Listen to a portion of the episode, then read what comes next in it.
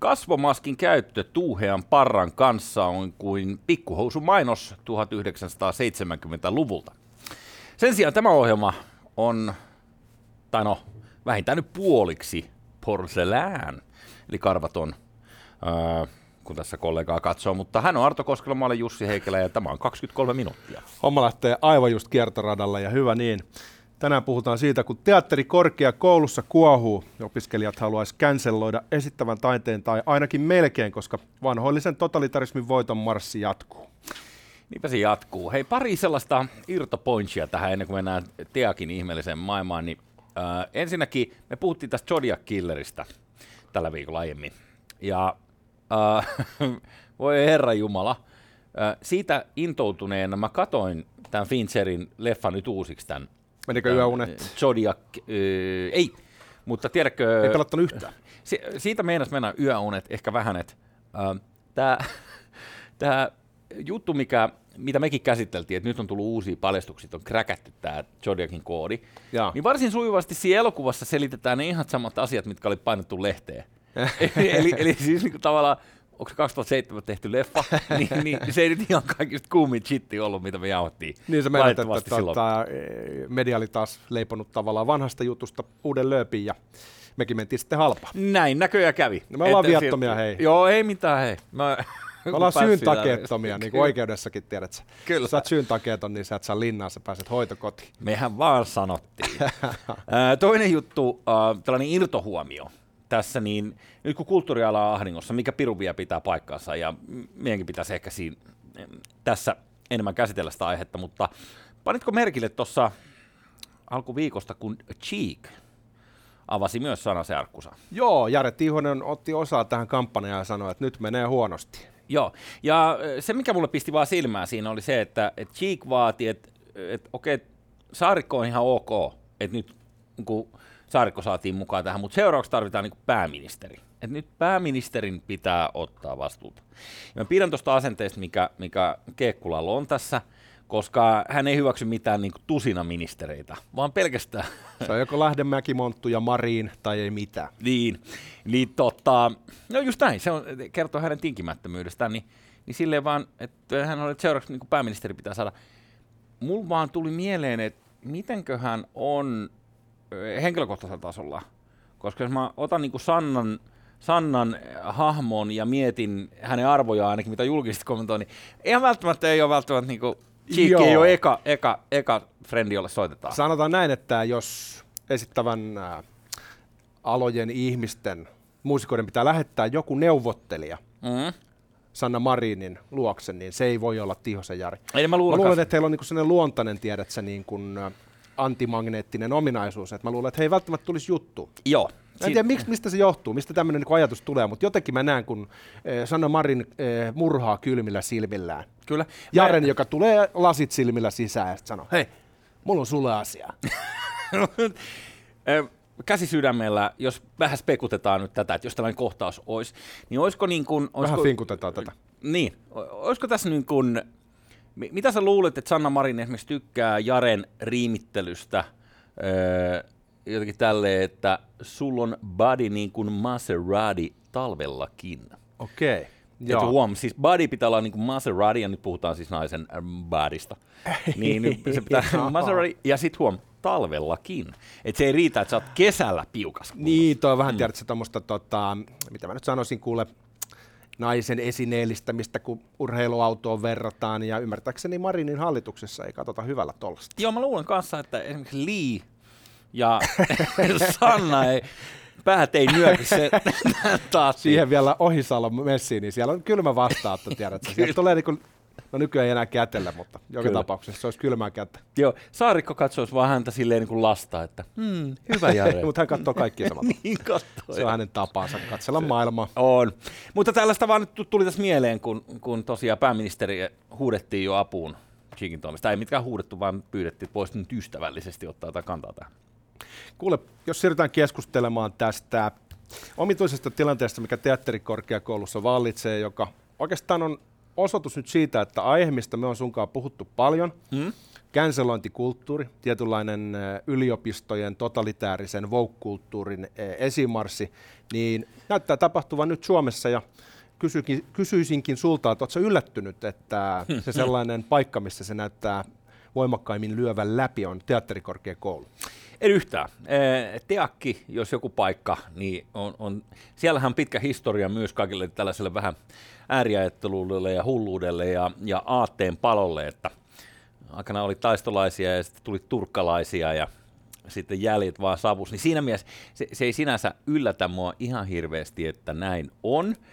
Että kaikista akatemian aloista juuri tämä esittävän taiteen foorumi niin on nyt sitten päässyt tähän itse tähän päkinäkiin. Tästä tuli hyvä juttu tuossa Suomen Kuvalehdessä, jota sitten Saska Saarikoski Hesarissa referoi. Joo. Mutta jotta kuulijat ja katsojat pääsee kärryille, niin heität se pari esimerkkiä siitä, että millä tavalla se nyt ilmenee se sellainen pyrkimys kieltää esimerkiksi joidenkin teatterinäytelmien esittäminen. No, heillähän on pitkän linjan strategiana olla antirasistinen.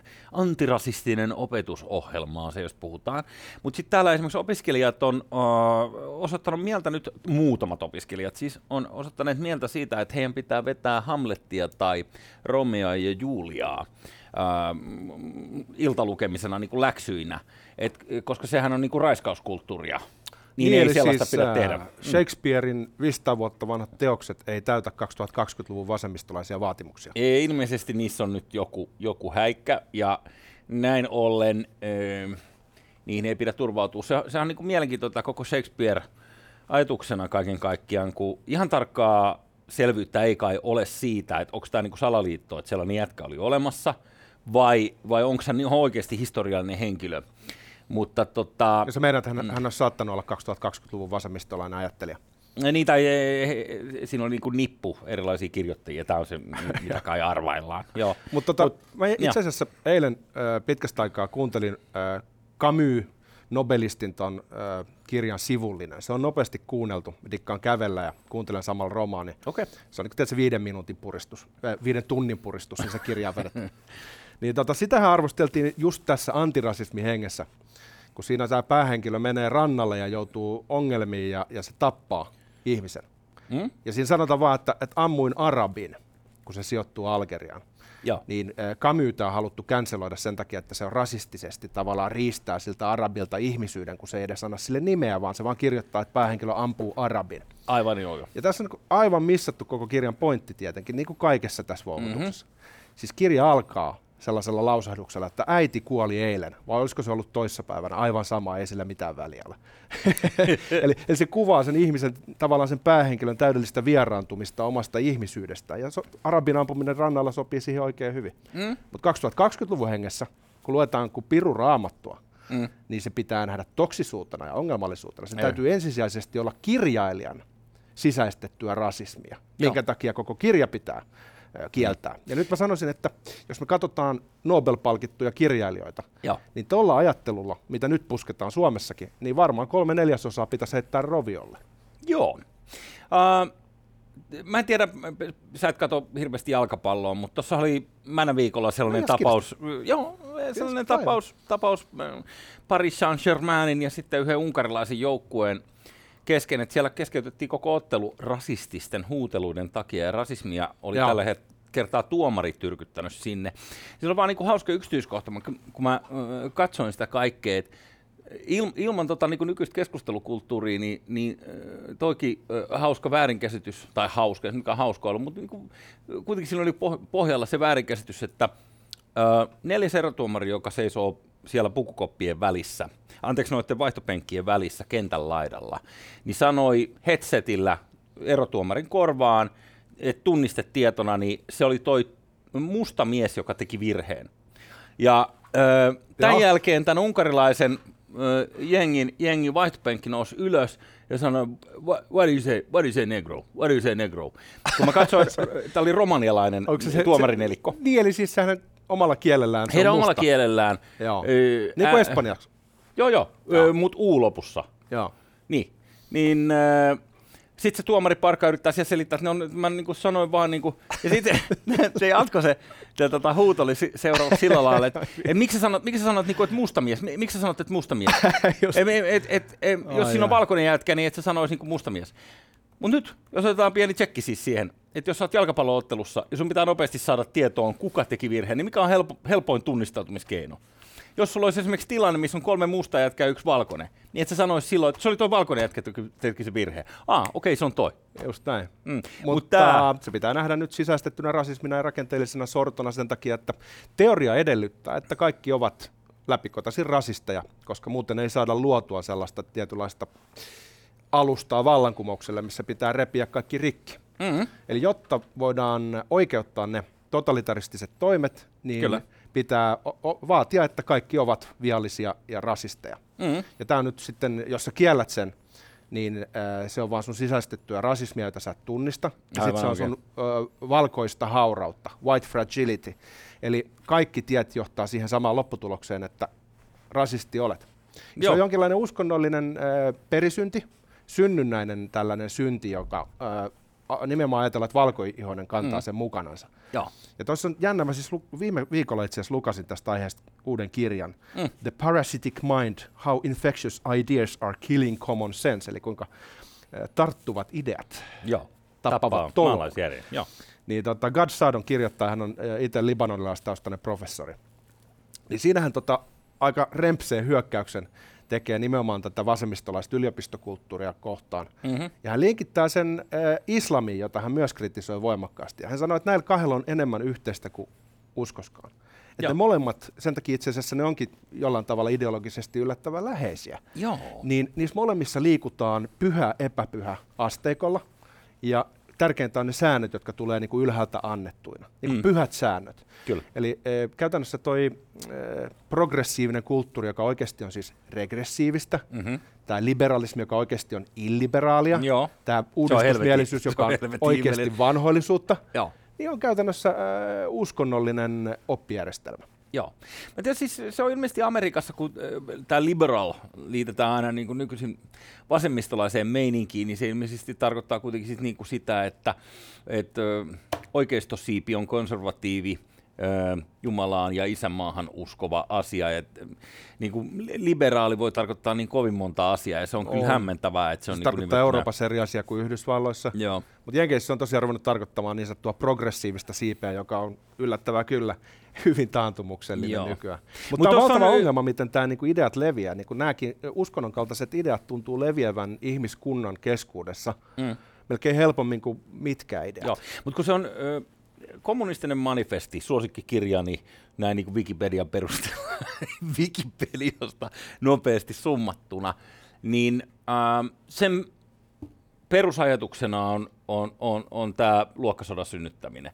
Eli on olemassa ainoastaan niin kuin riistäjiä ja riistettyjä, tai sortajia ja sorrettuja, ja poistetaan nämä sortajat yhtälöstä, eli kaikki, joilla on jotain omaisuutta tai työkoneita tai peltoa tai muuta, ja panna ne ladon taakse tai leirille, rakentaa uutta junakiskoa, niin sitten sen jälkeen tavallaan niin kuin ihmeen kaupalla kaikki voivat olla onnellisia, koska nyt ne sortajat on poistettu tästä yhtälöstä.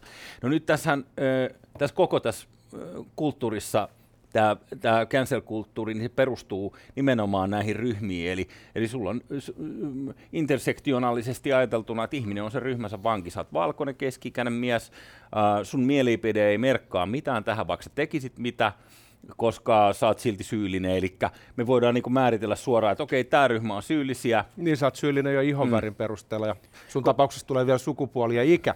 Mutta onko me puhuttu tästä aikaisemmin? En mä tiedä. Miten toi niinku koko kuvio on mennyt? En mä tiedä. Kun just noin, kun sanoit, että Marx näki kaiken luokkien kautta. Mutta tämä uusi liikehdintä on syntynyt itse asiassa pettymyksestä Marxiin ja Marxin kritiikkinä. Okay. Frankfurtin koulukunta aikoina ja sitten 60-luvun postmodernismi oli tosi pettynyt siihen, minkälainen Paskala ja Neuvostoliitosta tuli. Just niin. Mutta sitten ajattelin, että kun tässä on kuitenkin paljon hyvää tässä Marxin ajattelussa, niin voisiko tämän jotenkin käyttää?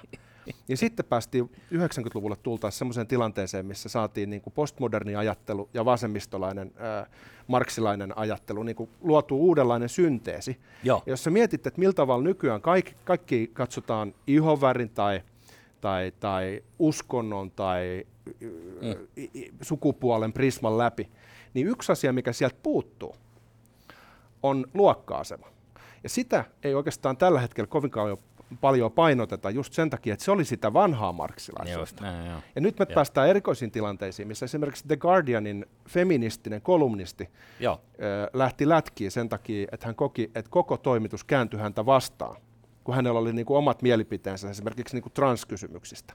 Hän ei mitään sellaista sanonut, mikä olisi ollut kauhean raskauttavaa, mutta jotkut vaan päätti, että hän on nyt transfoobikko, eli jonkin sortin noita. Joo. Ja inkvisitio paikalle, niin hän joutui lähteä. Ja se hänen tapansa puhua asioista sillä tavalla suoraan, ääneen hämmästellen, niin oli tyypillistä brittiläisille työväenluokkaisille ihmisille. Ja hänellä oli työväenluokkainen tausta, ja hän oli raivannut tiensä niin kuin The Guardianin kaltaiseen huippulehteen, käynyt yliopistot läpi ja ollut radikaali feministi vielä kaiken lisäksi, mutta se ei riittänyt. Niin tuossa oli hyvä esimerkki siitä, että kun hän edusti semmoista brittiläistä työväenluokkaista kulttuuria, niin sitä ei ollenkaan huomioitu. Sanottiin vaan, että se milloin väliä on se, että susta on löytynyt transfobiaa. Aivan oikein, kyllä. Off with her head! Olemme testanneet positiivisesti transfobia pikku nenätestillä. Mutta se, mikä tuossa on, mitä mä oon miettinyt siitä ajasta, että jos sä ajattelet lokakuun vallankumousta ja kaikkea siitä, mikä silloin lähti liikenteeseen, niin jos miettii sellaista jotain pientä kyläyhteisöä, vaikka niinku tyyliin Neuvostoliitossa tai Valko-Venäjällä tai Ukrainassa, jos on tyyliin sanotaan vaikka 200 henkeä. Ja sitten sinne paukkaa muutama bolshevikki ehkä ratsain paikalle jossain vaiheessa todetaan, että okei, missäs tämän kylän riistäjät on. Niin kaikkihan kyläyhteisössä tietää, että ketkä on ne tyypit, kenellä on se peltopläntti tai jolla on joku suutariverstas tai joku, niillä on jotain means of production siellä. Niin mitä sä luulet, kuinka helppo olisi löytää siitä kylästä muutama sellainen tyyppi, jotka on valmiit heittää stemuja ikkunoista sisään ja esimerkiksi hakata se henkihieveriä se, jolla jotain on. Mä sanon se, että ihmisiä, joita radikalismi tai uskonnollinen kiihko viehättää, tavallaan jolla on niin semmoinen hyvä perusviritys totalitarismiin, niin kyllä niitä varmaan on, tiedätkö, 5-10% populaatiossa. Joo. Ja mikä on jännää on se, että oikeastaan isompaa määrää ei tarvita, jos nämä ääriajattelijat laittaa voimansa yhteen, niin kuin esimerkiksi nyt yliopistoissa. Joo. Teatterikorkeakoulussa on tällä hetkellä mahdollista ilmeisesti olla vain yhtä mieltä kaikista asioista, jotka tulee sitten tältä niin kuin papistolta. Niin mä en usko, että he kuitenkaan sielläkään muodostaa kriittistä enemmistöä. He vaan kykenee pakottamaan koko instituution, opettajat mukana, niin noudattamaan heidän sääntöjä. Joo. Ja sitten tästä asiasta ei mun mielestä hirveästi tiedä, että se niin kuin puhuta sillä tavalla, niin kuin tästä on nyt ruvettu puhumaan, esimerkiksi tämä Rämön mainio juttu Suomen Kuvalehdessä, mutta tämäkin loppuu. Mä haluan jakaa teidän kanssa sen tavan, miltä artikkeli loppuu. Niin. Tässä on näyttelijätaiteen professori Elina Klihtilä, joka sanoi, että ei mielellään oikein ottaisi kantaa tähän. Joo, Klihtilä on siellä Teakissa. Joo. Ja siis tässä artikkelissa on moni muutakin ihmistä sanonut, että he ei uskalla puhua tästä, koska tämä on niin sensitiivinen aihe, että tulee turpaa. Just niin. Niin sitten kuitenkin tämä artikkeli loppuu näin. Haluaisin, että näissä asioissa pääsisivät ääneen myös ne opiskelijat, joita asia koskee, enkä pelkästään minä, joka edustan valtaa pitävää keskiluokkaista töölöläiskulttuuritanttaa. Tässä oppii koko ajan ihan hirveästi itsestään.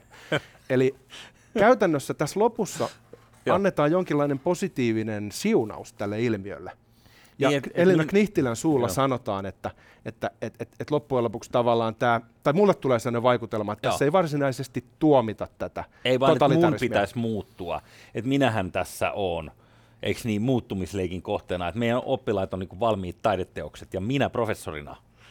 Ja siis, jos me ajatellaan tätä kuvioa, niin kuin maailmahan ei ole valmis, ja intersektionaalisessa ajattelussa on paljon hyvää, kuten se, että tunnistetaan se, että ihminen on kimppu aika erilaisia piirteitä. Tästä me on puhuttu ennenkin. Mutta se, mikä tässä on niinku huolestuttavaa, on se, että tämmöinen maolainen totalitarismi otetaan nyt ainoaksi keinoksi edetä. Ja mun mielestä tässä Suomen Kuvalehden jutussa ehkä jää tavallaan niin kuin huomaamatta se, että kuin suuri ongelma tässä oikeasti on meidän käsissä. Joo, tuo on aika itse asiassa jäätävä lopetus. Ja tuohon, mitä sä sanoit siitä kriittisestä massasta, niin mun mielestä vanha klise on joku tällainen, että sä tarvitset yli 5% kansasta tehdäksesi vallankumoukseen. Että jos Suomessa 5% ihmistä on niinku 260-270 000 ihmistä, about jotain tuollaista, vajaa 300 000 ihmistä, niin jos sulla on 300 000 ihmistä, jotka on valmis rikkomaan totaalisesti lakia ja aiheuttaa totaaliseen anarkiaan, niin se loppuporukka tulee perässä. 95% on silleen, no tämä on muuttunut, tehdään sitten niin. Jos mietitään, että bolshevikit edusti tosi pientä vähemmistöä, ja joo. Kiinan poliittisessa, siis kommunistisessa puolueessa on 6% jengistä, vaikka ne on ollut vallassa iät ja ajat, niin se on taas toi sama suhde. Joo. Et ilmeisesti se riittää, jos ympäröivä yhteiskunta ei ole hereillä. Kyllä.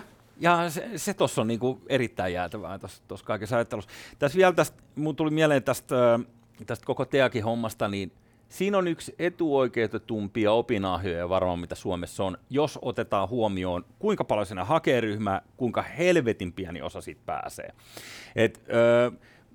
Yritin kaivaa noita Teakin lukuja, en Nobel-googlauksen löytänyt, mutta siis suhdeluku on jotain silleen, että 4-numeroinen summa hakijoita, ja sitten sinne pääsee tyyli ehkä 12 yhdelle vuosikurssille, tai jotain vastaavaa. Joo, se on tosi vaikea. Se on ihan sairas, joo. Se ratio. Et jos niinku lääkikseen on vaikea päästä tai oikeikseen on vaikea päästä, niin se ei niinku vielä mitään verrattuna siihen, mikä on niinku Teakkiin. Lahjakkaita ihmisiä. Helvetin lahjakkaita etuoikeutettuja ihmisiä joo. Siellä. Mm. Jotka on niinku... Mutta jos sä mietit, että ketkä oli bolshevikkeja, jos me katsotaan, mitä oli Marx ja Engels, joo. Mitä oli Lenin, no Stalin ei ollut kovinkaan hienosta lähtökohdasta, mutta ne on nimenomaan etuoikeutettuja valkoisia miehiä, jotka nojatuoli järkeilyllään päätti, että nyt työväestö haluaa vallankumouksen. Joo. Ja Marx oli helvetin pettynyt, kun työväestö ei osoittanut kiinnostuksen merkkejä hänen vallankumoustaan kohtaan. Joo, se kesti helvetin kauan, mitä 60 vuotta, 70 vuotta tapahtuu. Aina löytyy selitys sille, miksi. Niin kuin ei esimerkiksi se, että se idea oli lähtökohtaisesti huono. Niin, mutta kyllä jos ajatellaan sen maailman aikaa, niin olihan niin kuin työläisen olot aivan hirveät. Ja niin ne oli niin kuin meilläkin ja niin ne oli varmasti ympäri maailmaa, ettei niin kuin hirveästi. Tämä on tämä sama argumentti, just tämä, kun maailma ei ole valmis. Esimerkiksi maailmassa on rasismia, maailmassa on kurjuutta ja köyhyyttä, meidän pitäisi pystyä poistamaan. Mutta se ratkaisu ei ole maoismi. Joo. Se ei ole pienipunainen kirja, se ei ole verinen vallankumous. Ja nyt tässä on niin kuin sama joo. Ajatus, että jos teollisuus jossain Lontoossa 1830-luvulla niin oli aivan karsea ihmisoikeusrikkomus, niin siitä ei seuraa, että tarvitaan kommunistinen vallankumous, vaan tarvitaan helvetin hyvinvointiyhteiskunta, joka perustuu markkinatalouteen. Joo, hei. Word. Mutta meillä on minuutti aikaa, niin mä haluaisin kysyä sulta, että mikä sun oma arvaus on nyt, tämä lyö oppimäärän perusteella, mitä tulee teatterikorkeakouluun.